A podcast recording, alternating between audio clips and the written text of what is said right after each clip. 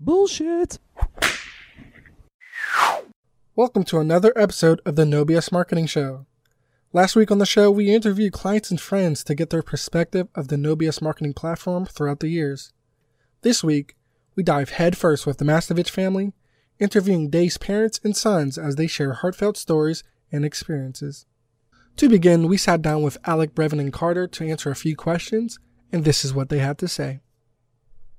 The thing I like most about my dad's No BS marketing platform is definitely the workshops because I like the podcast and the blogs and everything too. But being an intern, I got to help firsthand with the workshops and I got to see how much like effort he puts in and time off the screen and stuff and how just under control he is and how he like takes time to for each of the CEOs or in the workshop to help what whatever they need before and after because before we do prep what people don't even realize and the CEOs don't realize and then after we do like bomb bombs and other stuff that we specialize with exactly what they need to help so we can try to help them and he like actually cares about the clients and the CEOs so it's just cool to see and then it, like how how long the CEO workshop is. It takes couple hours sometimes and just how he is so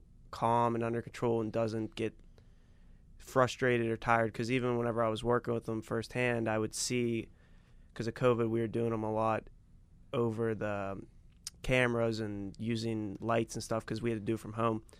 And just how he just doesn't even get fluttered or flustered or anything because there's issues with the other places like when we were doing denver and las vegas and stuff there, there was tech issues and he didn't even care and he was just under control it was just cool to see that and that's one of the things that people probably don't even realize about the platform is the workshops and that's probably my favorite thing What I like most about the No BS marketing platform, being one of the three sons, I get to see like a behind the look, kind of like Brevin, what he said. I get the opportunity to see the No BS show and his ideas from the start and finish before anybody else sees them. And it's just really cool, and I get to learn and grow from what he's teaching me. And I'm not really an intern like Brevin, but I did do a lot of the workshop and lighting and other type of stuff and bomb bomb videos even, but I didn't get paid. But I mean, I gotta sell my invoice for him. But I mean, I think it's really cool. It doesn't really matter the price because I don't care about being paid. It's just the the knowledge that I gained from that was just something that I can never get back. The one thing I like the most about the No BS marketing platform is how genuine it is. My dad does a really great job of making each episode different from the last, podcast different from the last. He takes really good pride in that, and I've seen it firsthand over the years, and with me, Brevin, and Carter working on, um, over the years. I take pride in that, knowing that you know it's a great family company, and he really wants to put the best product out there. And you know, you can slap on a podcast for 10 minutes or 30 minutes, but no matter what episode or blog you read, it's going to be very valuable to you. And anyone, no matter if you're a college student or old, you can find something of value for your expertise or professional career. So there, you could tell a thousand stories about how my dad's a no BSer because you could, I could be talking all day. But there's the one thing I thought that was really cool that he did before anyone was those um, light readings with the music. He did those and before this was a long time ago. I can't even give you the year. Probably like 2007, 2010. What do you think, Mike? Yeah, I think it was around 12 years ago, I think was when we did a couple of the the sounds of marketing or the later ones, so probably 2005 to 2008 maybe. Yeah, so like I was younger, but I could still see. I remember going on vacation. My dad was working on some of those and making those, and that's just the way I think of that. No, like a no BSer. He's doing something that I would never think of, and I can't even. I've never seen something like that before. So, and then another reason I think he's a no BSer is because he was he started this podcast before podcasts were really like they are today. There's a billion podcasts now. Before he when he was doing it, I I didn't really even realize how like what a podcast was really going to be until what it is now and I listen to him here and there like I have a couple favorites, but it's just crazy to see what my dad's really built here and I'm proud of him cuz I remember being at Grandview whenever or second house whenever he like first started thinking about doing it, and then he was just so passionate about it. So it was that's whenever I really thought he was a couple times he's no BSer. For me, as the oldest son, one way that I found out my dad was a no BSer would probably be how he would always have our back. So I'll tell a quick story here. I wasn't necessarily a troublemaker, but one time I got in a little trouble at high school, and we'll say that I was not in the wrong here. I I needed some defense, so my dad just uh, he rolled up out of town, came in a suit and Ray Bans, and got right to the point. Came into the principal's office and was very stern but very fair, aggressive but what he had to be, and I'll never forget because we got what we needed, but we didn't look like we were you know, like a white Karen or something, or you know how things are today. So it was very interesting. I, I really respect how professional he was, but you know he could get the job done, whether it's on the field, off the field, or business or in personal life. So it's it's interesting to see how this guy can be in different arenas and still find a way out successfully. One, not necessarily a time, but an entire like saga, you could say, of Mass AU. I know that he was not a bullshitter in that respect because he coached Alec, Brevin, and I, and we obviously went through so many teams, so many different, you know, wins and losses. And there's many games in AU. It's a, a weird business that there's many a lot of cheating, you could say, for certain teams. And my dad never really stood for BS. And I remember one time in Solon, Ohio, I think multiple teams got cheated. Alec and my team, I believe, got cheated, and I think Brevin's team may have gotten as well. It didn't matter if we were cheated. yeah, it didn't. But my team at that time, we had like not what not not lost a game. We like won every single game. Mm-hmm. So when the first time that we lost that season, we were absolutely like cheated. We got technicals called on us. My dad got one of his technicals that he rarely ever gets technical, maybe in like ten years. It's very rare. And like one of our players got technicals and he just wouldn't stand for it. He went straight to the tournament director, not in like a Karen way, as Alec would say, but in like a businessman sort of respect that said like, you know what, like we're one of the best teams. We won't even come back and stuff like that. So you just would never stand for any bullshit, whether it's basketball or in life in general. So one thing that I, I really learned from my dad coaching and even hmm. my teammates when we were younger would be win with class and lose with class which means like sometimes like the game or the refs or something doesn't go your way, but you still have the respect of the other team and the game to really just show the respect. I guess you know, like don't pout, don't cry, like just. And I could I could tell you right now, like all I've been a part of so many different teams, like good and bad. Like I, I've been on like teams have won playoff games, teams, and then I've been on teams that are like, ugh, you struggling just to even win a game here and there. So it, it's good to like learn that because whenever you're high and mighty, you're winning. You still show the team respect. You don't rub it in their face, and then whenever you're losing, you don't get in a fight or try to beat someone up because you're losing. It's and I can tell you right now, my old teammates of from Metro and stuff would could tell you the win with class, lose with class because my dad would say it every game, win or lose. So that's something I really like take in. I could still even do it today because even if I like don't do well in a class or something, I'm not gonna like cry and fight. I'm not gonna go be rude to the professor. I'm gonna still show up and just show them the respect that I want. You know what I mean? Yeah, with my teams, we usually were at a very high percentage of wins, and when we lost, there'd be some players in the team that might cry. There'd be some t- players in the team that might get you know really down, but my dad always taught us every single player that's ever played for my dad knows win with class, lose with class and if you lose, you it's like it's unclassy to just cry and not shake hands. You got to go shake their hand, congratulate them, and respect for the game. Like Brevin said, you got to respect the game of basketball. Yeah, I think you guys brought up some great points. So, as the oldest, I remember the original MASSolutions AAU team was Bethel Basketball Club, if anyone remembers those mm-hmm. days. And we always took pride in the MASSolutions name and we'd be on tournaments and you'd have the big bracket on the wall and they'd be like, MASSolutions, what is this? And it'd be my father's company. So the win with class, lose with class, it's a beautiful motto. You know, he'd always make us make sure we leave it all on the floor and make sure that we carried the best reputation for the brand. But behind the scenes, not many people knew how much of a personal coach he was. You know, I've played football and basketball at a couple different high schools and had plenty of coaches and I'm not even just saying this because it's my father, but you really don't appreciate how good of a coach you have until the coach doesn't coach you anymore. And man, this guy, he would be there for every kid, whether you're the 10th best guy on the team or of a star. He'd make sure you get some minutes. And not even about that, just he'd make sure that you were seeing value in being there. And he'd really make sure that you were having a good time while we were winning and making sure that you felt like you were part of a team. We had a great mantra there. All three of us had great teams to be around. Even if we weren't winning so much, it'd be a great cul- culture and everything. And I think that's what he taught us to still carry to this day.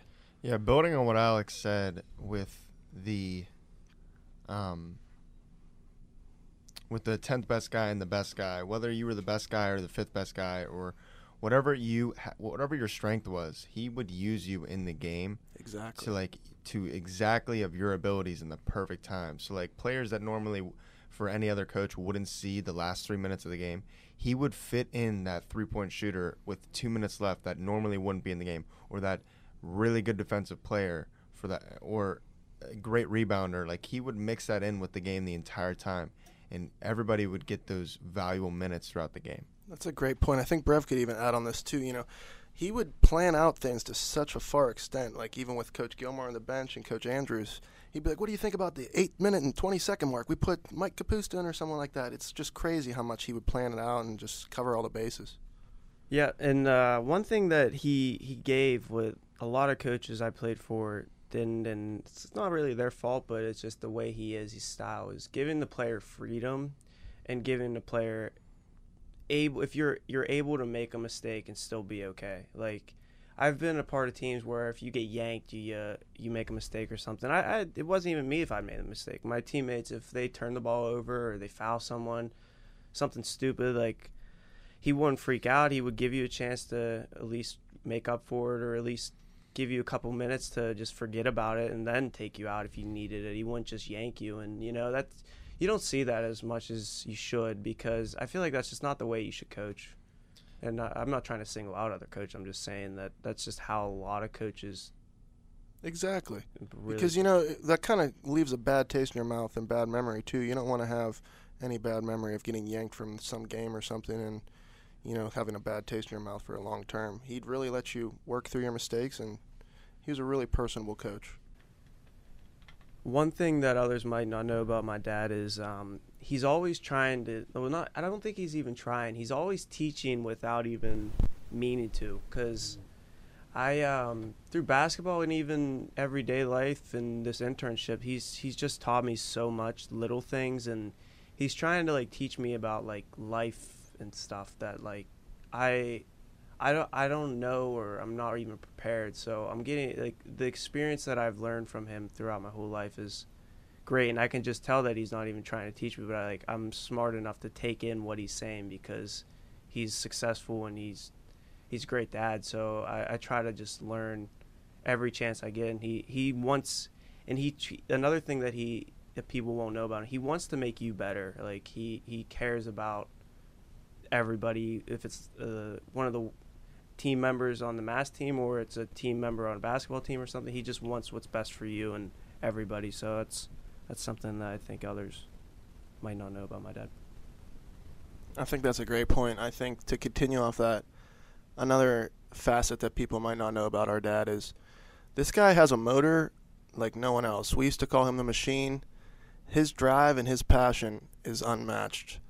Truly, I've seen him just work on vacation, answer calls at 11 o'clock at night, do everything in between him, and still find time to get to practice at 6 o'clock. I don't know how he finds the time of the day to make it all work. But like Brevin said, you know, he'd still coach you and be so personable with everyone, but without being a watchdog. And I think that's a really tough thing to have because, you know, you can't really make a relationship with a boss and have someone as a mentor or someone you truly care about, like the old days or anything now. And our dad, you know, he just works through and just has so much passion. And if you're on the team, he's going to make sure that you're taken care of and that everything's smooth and we're all operating to peak efficiency. You know, I've even seen back years ago when he first started the podcast the technical issues we've had at the company are just something that follows him around with our bad luck, but he'll never give up. Like I remember Eric Walker was shooting the show with him in Philadelphia and they tried to film a whole episode in the hotel room. Hour and a half later, the whole episode didn't record. This guy is unfazed, just right back at it, doing it again. If that was me, I'd be throwing a computer out of the room. Just he'll do anything to get results, and he'll make sure that you know it's the best results he can give, and it's a superior result and driven response. Next, we have Dave's parents, Mr. and Mrs. Mastovich, as they share wonderful stories that some may have never heard before. From Dave's early on entrepreneurial skills to the beginning days of Dave on the radio, this is what they wanted to share. This is the fifth anniversary podcast. This is Brevin, Dave's son. I have two very special guests for this week's podcast. It's my grandfather and grandma, Pappy and Grammy. I was gonna say hello. Hi, Yes. hi, bro. Hi, How you everybody. doing?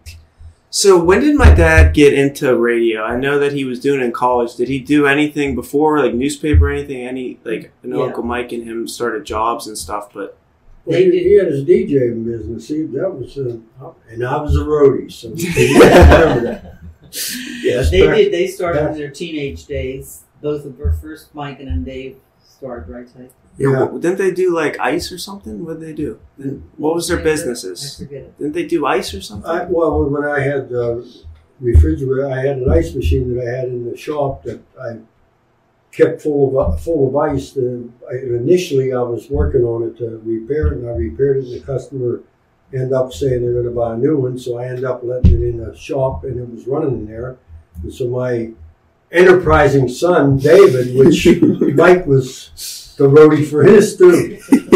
He took my place. Well, he was energizing that. He he went down to the businesses in town, the bars and places, and went in and asked if they needed ice. He can give them a good deal on ice, good price. So he got about so seven, eight orders to start. So we ended up going when I when his mother was over buying meat at the grocery store, pop store. They they had these bags over there that were five and seven and ten pound bags. So they got ten pound bags. She got uh, off of the meat place, and they ended up. Uh, that was another customer for the meat place. Was um, our son's buying ice bags to pack ice and sell it, and they had uh, I'd say four or five regular customers. Weekends were crazy, so they'd be uh, in the ice business for a while. Back in the the radio, what did, what did he start? He started in college, right? Or did he start before that? High school. High Okay. school up, in, up on Yeah. Cover Hill. He was a DJ on the on the radio on certain set hours. Started out part time, and then he was full time, and then next thing I know, he's a regular up there. Then when he went down to Indiana, the radio station in Indiana, he was a DJ down there on a year while he was going to college. So he was well into the radio. Yeah, that was he was really getting himself ready for the podcast. That's what he was doing. that was Yeah, way point. back in, he was He thinking didn't about even know it. yeah, he was thinking about it. Yeah, I remember him telling me stories how he had to sell like ads to the radio stations, or the radio stations would get ads from people. So it was cool to learn about that. But I didn't realize he had started. Where did you say Cover Hill or something? It's up on top of Yeah, Frankstown he Road, worked- Clover Hill, the radio station. It was WJNL at that time. He was just in high school when he got that job, Yeah. right? Yeah, he was in high school with that. But he I was talking about sales. He he did the same thing after the bars and that. He went to different clubs. He got their advertisement and uh, different newsstands and different places all around. The small ones. Next thing I know, he was into going into big businesses. So he was very enterprising at that time. Yeah. Yeah, that just shows that he like wanted to start and do stuff on his own, which was good. That's kind of how he got Yeah. had the drive to start his own business, and then And the, you know what? We we didn't uh, push him into this. This was something he went into on his own, Mhm. right? Ty? Yep. We just uh, went along with him, but we didn't push him to go into, or even suggest that he go into that. No, and then uh, the ice machine business, as I said, when they got started with that, that's he, they saw they could make some money in that. I pitied Michael when Mike, our son Michael, and him were together and did work together. David asked Mike, "Well, here's what I, I think we ought to do here, and we draw this." They they started comic books, making writing comic books to them, and they had Michael Mino making pictures. But yeah, it used to be funny. You'd hear them, now they'd be real quiet, and they'd have an idea, and then they'd go draw the pictures and that. And his his brother Mike, your uncle Mike, Yeah. He'd draw the picture all out. Of it would be all real nice, and he'd slide it over to Dave and look at it, and then he'd take a picture. You didn't do this. and you didn't do that. Finally, they, they'd get to arguing, and I said, Look, Dave, I tell him, Mike draws the pictures, they're all drawn good, but in your mind, they're not what they are, so he can't think what you're thinking. You gotta let him draw the pictures, then look at him and say, No, I wanted this, this, or that. I said, He used to jump on him, and Mike would work like hell and get the thing all nice, and then Dave would, That's not what I'm talking about. Uncle Mike was just trying his best. My dad wants everything perfect. I think I remember hearing a story that great grandma was actually sitting there watching, and she told my dad, she's like, "Stop being mean, Uncle Mike, because he, he's just trying his best. He's not trying to make you mad." Uh, that's well, it funny. used to be a regular one. Yeah. Oh, he, he, like I said, he'd he, he was a hustler. I'll say he was a hustler for him and Mike both. I said he was a salesman out there with the ice machine stuff. Mike would have the bags tagged, the bookkeeping and everything written up, and Dave would do the running and selling, and they both deliver then. So then they deliver. And that, that went a good while, I guess, until, oh, they were both up in high school pretty high before they got out of that. They were seniors maybe. That's when he got into DJing. He They was doing too put- many things at once. They just split the money between them. Is that what they did? Yeah, you know, well, they, they learned how to, you had to buy bags and have enough money for his dad, and then they didn't get nothing to dad for the ice machine or the ice or pay and water or light bill. That was free gratis. I said, business don't work like that. Oh, that's funny. Well, I'm glad that I got to come up here, and I always love coming to Johnstown because I mean it's my dad's hometown, and I could tell he loves it so much, and it's always good to see my grandma and grandpa, Grammy and Pappy. So I was glad that I got to talk to you guys here. And is there anything else you want to say?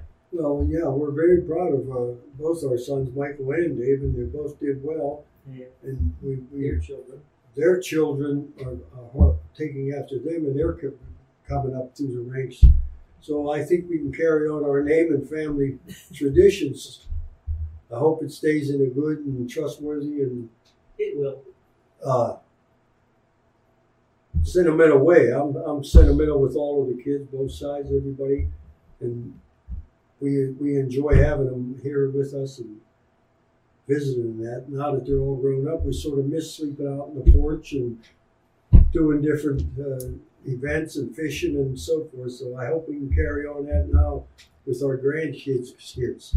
Um, yeah, no, the but back to saying outside. Last time I visited, I, I told Pappy, I was like, "Are we gonna sleep outside?" And then I was like, "Let's go BB gunning and fishing." You're like, "Hey, I can't. do- I'm an old man. I can't be doing that." so yeah, I gotta I gotta keep that tradition going. I, Yeah. The story for the listeners: my grandpa, me, Alec, and Carter would sleep out on this little porch. It'd be great. We'd have sleeping bags. It'd be nice because it's like a cold air, but we had to have been so young. I can't imagine Pappy's back, like waking up in the morning, and having to wake, move around. I feel like my back would hurt so bad because if I did that right now, it would hurt. And I'm 21, so that, that's just a funny, funny little mini story. But yeah, it was. just you with the kids too. Was I wasn't out there. Well, you come out for a little bit. But You you would be smart enough to go inside, sleep. Patty was happy to have you guys out there. Paperboy would meet him in the morning. Yeah, he'd wake everybody up. All right, well, I, I think that's good ending of this, this show. He got scared. He didn't know whether to drop the rod or what. There's We a able lot to of stick credit. soaps and worms. We never got to fish. Okay, so Marcel, this is the ending, but we're just gonna add this in. This is gonna be like a mini story. So, okay, I'll talk. I'm gonna say, how do you want me to start this? You want to say, so With the Boy the fish- Scouts, okay. we had a nice fishing trip. So, with the trips you guys would go up to the cabins and everything, did, you guys ever have any fishing trips? Yeah, we we used to have it uh, in the borough here. There's a big dam up on. It's about a, I'd say seven eight mile hike. So we used to have the guys with a merit badge apply for them. You had to do a five, a ten, a fifteen so many mile hike each time. They so many hikes to earn a merit badge. So we used to always have from the borough building, which was our Boy Scout building in town, and hike the whole way up through the mountain and down into the dam up, which was about the, we count that as the five mile hike because it came out to like six, seven mile. And then when you got there, you'd walk, you could walk and fish the whole way around the dam. So by the time I had my best buddy Dino was a scout, a scoutmaster with me, we were we were both there, and we had about 16, 18 kids, I guess. And we hiked and did this hike the whole way up. We got all set up around the dam in different spots. Well, Dave was a younger. He was a younger guy. He always was uh, maybe two years behind all these other guys that was in there, and he, he told his own with them. But there was times that he was still my youngest son, not my oldest. Just learn. Yeah. Yeah, so I'm hooking everybody up. I'd, I'd be hooking up, get his hook set and everything, and I'd give it to him to cast. And I started to go down and hook another guy's up, and he wound that thing up, and it come backwards, and the hook went into my ear, and he hooked my ear, and he was ready to throw it out, and hold it, stop, hold it, and I'm holding my ear in the line, and he was he didn't know whether to start or roll down or what, and he he's turns around and says, "What should I do?" And I said, "Just lay it down easy." we'll cast it again. I think at the time, him and his buddy Scott, I was working in the garage and I'm in the middle of doing something. And he said, Dad, he comes over and says, Dad, can I have this tank? I, yeah, take, go ahead, take it. I, I wasn't even, didn't even look, I wasn't thinking. So here he grabbed a 30 pound can of Freon, which was worth a couple hundred dollars worth of gas, Freon gas. And they went, and next thing I know, about an hour, 45 minutes later, I hear uh, from the school a call that uh, I got to go down to the school. As, Did you let your boy have this? And I, there, when, when I got in the car, I go down and I come in, and there, there he is, him and his buddy Scott. One's holding a horn, one of the air horns, and the other one's turning the gas and blasting the whole gym. Well, here they ruined the game. The referees were throwing them out of the game and out of the building. Principal In has called, that gas. called me called me to go down there, but the gas was dangerous, illegal now. It is because it's freon. And he said, "Well, you told me I could have it." oh my god! So my dad did a health hazard for the whole school, and you didn't even think to look. You just thought he was taking some random thing. He's Yeah. trying to kill He people. said, "Can I take this? Can I have it?" yeah, but I could just see you because you you like to pay attention to. I was involved in repairing something, and he was bothering me. Thank you for tuning in to another episode of the No BS Marketing Show. We'll be using the month of August to celebrate our five years of the No BS Marketing Platform, so make sure that you stay tuned in throughout the rest of the month. Remember, ask yourself what is the big idea and build your story around the answer. It's all about bold solutions, no BS.